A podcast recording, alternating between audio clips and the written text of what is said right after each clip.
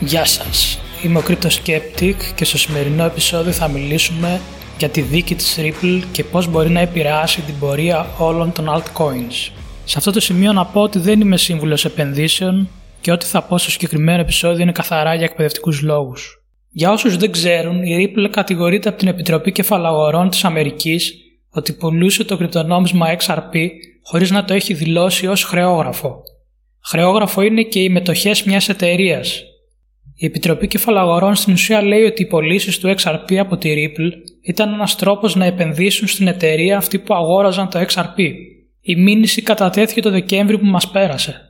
Στο παρελθόν έχουν κατηγορηθεί εταιρείες όπως η Telegram και η Block One για το ίδιο πράγμα. Η Block One είναι η εταιρεία πίσω από το EOS, αλλά με τη διαφορά ότι είχαν κάνει ICO για τα κρυπτονομίσματα που ανέπτυσαν. ICO είναι η διαδικασία συγκέντρωσης χρημάτων από επενδυτές για την υλοποίηση ενός κρυπτονομίσματος.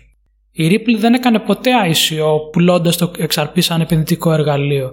Επειδή όμως το XRP λόγω ότι δεν έχει mining όπως το Bitcoin, δεν υπάρχει τρόπος να διανεμηθούν τα XRP στους συμμετέχοντες του δικτύου.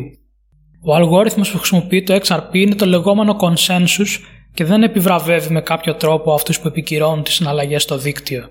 Έτσι δεν υπάρχει και τρόπος να διανεμηθούν τα XRP στους συμμετέχοντες του δικτύου με κάποιον αυτόματο τρόπο.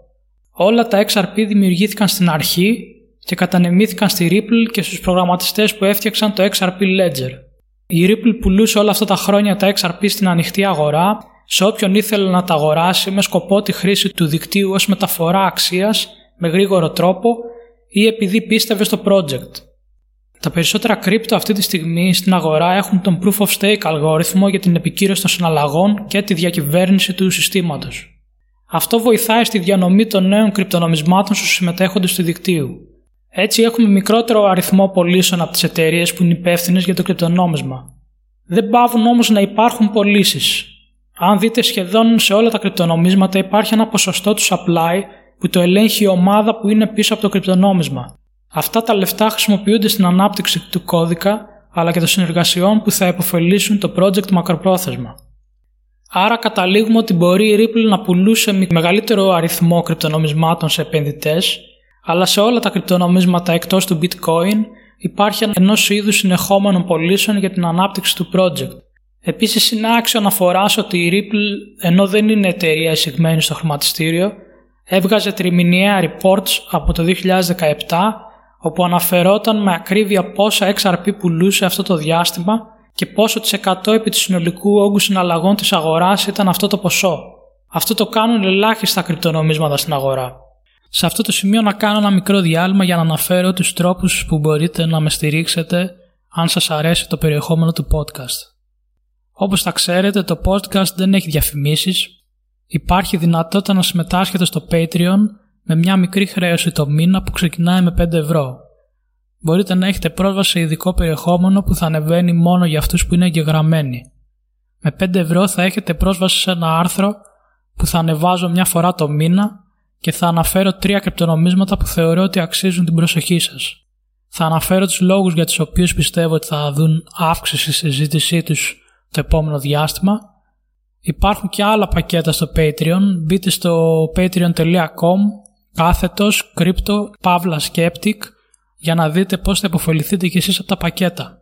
Όπως καταλαβαίνετε, αν νικήσει η Επιτροπή Κεφαλαγορών τη δίκη, δημιουργείται ένα δεδικασμένο που μπορεί να καταστρέψει πολλά κρυπτονομίσματα. Όπως έχω πει και σε παλαιότερα επεισόδια, αρκετές εταιρείες που αναπτύσσουν κρυπτονομίσματα παίρνουν χρηματοδότηση από VC funds.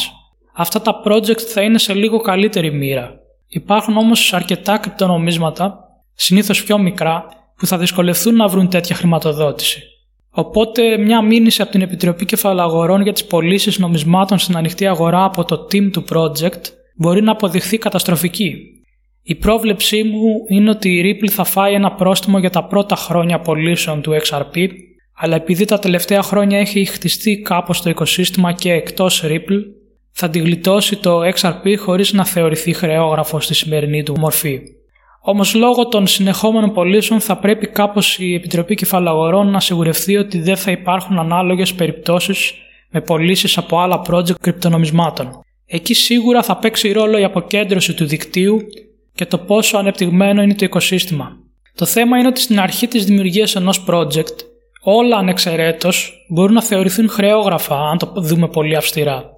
Γιατί στην αρχή δεν είναι πλήρως αποκεντρωμένο το δίκτυο, ούτε υπάρχουν αρκετές εφαρμογές για το κρυπτονόμισμα εκτός της βασικής εταιρείας που ασχολείται με την ανάπτυξή του. Η Επιτροπή Κεφαλαγορών το θεωρώ δεδομένο ότι θα ζητήσει από foundations και εταιρείες που ασχολούνται με τα κρυπτονομίσματα να στέλνουν αναλυτικά reports με στοιχεία για το πώς ακριβώς κρυπτονομίσματα πούλησαν στην ανοιχτή αγορά.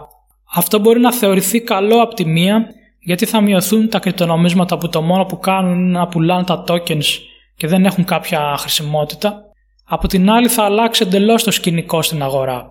Σε περίπτωση που αποφασιστεί η Ripple να στέλνει αναλυτικό report στην Επιτροπή Κεφαλαγορών, το θεωρώ δεδομένο ότι θα κυνηγήσουν και άλλα projects για τον ίδιο λόγο. Επίσης πολλά μικρά projects δεν θα αντέξουν το πρόστιμο που θα φάνε. Ας ελπίζουμε ότι το αποτέλεσμα της δίκης της Ripple θα είναι θετικό για το χώρο γιατί μια κακή εξέλιξη δεν ξέρουμε τι επιπτώσεις μπορεί να φέρει σε όλη την αγορά. Αυτό ήταν το τέλος του podcast για σήμερα. Τα λέμε τη Δευτέρα με καινούργια επεισόδια. Γεια σας!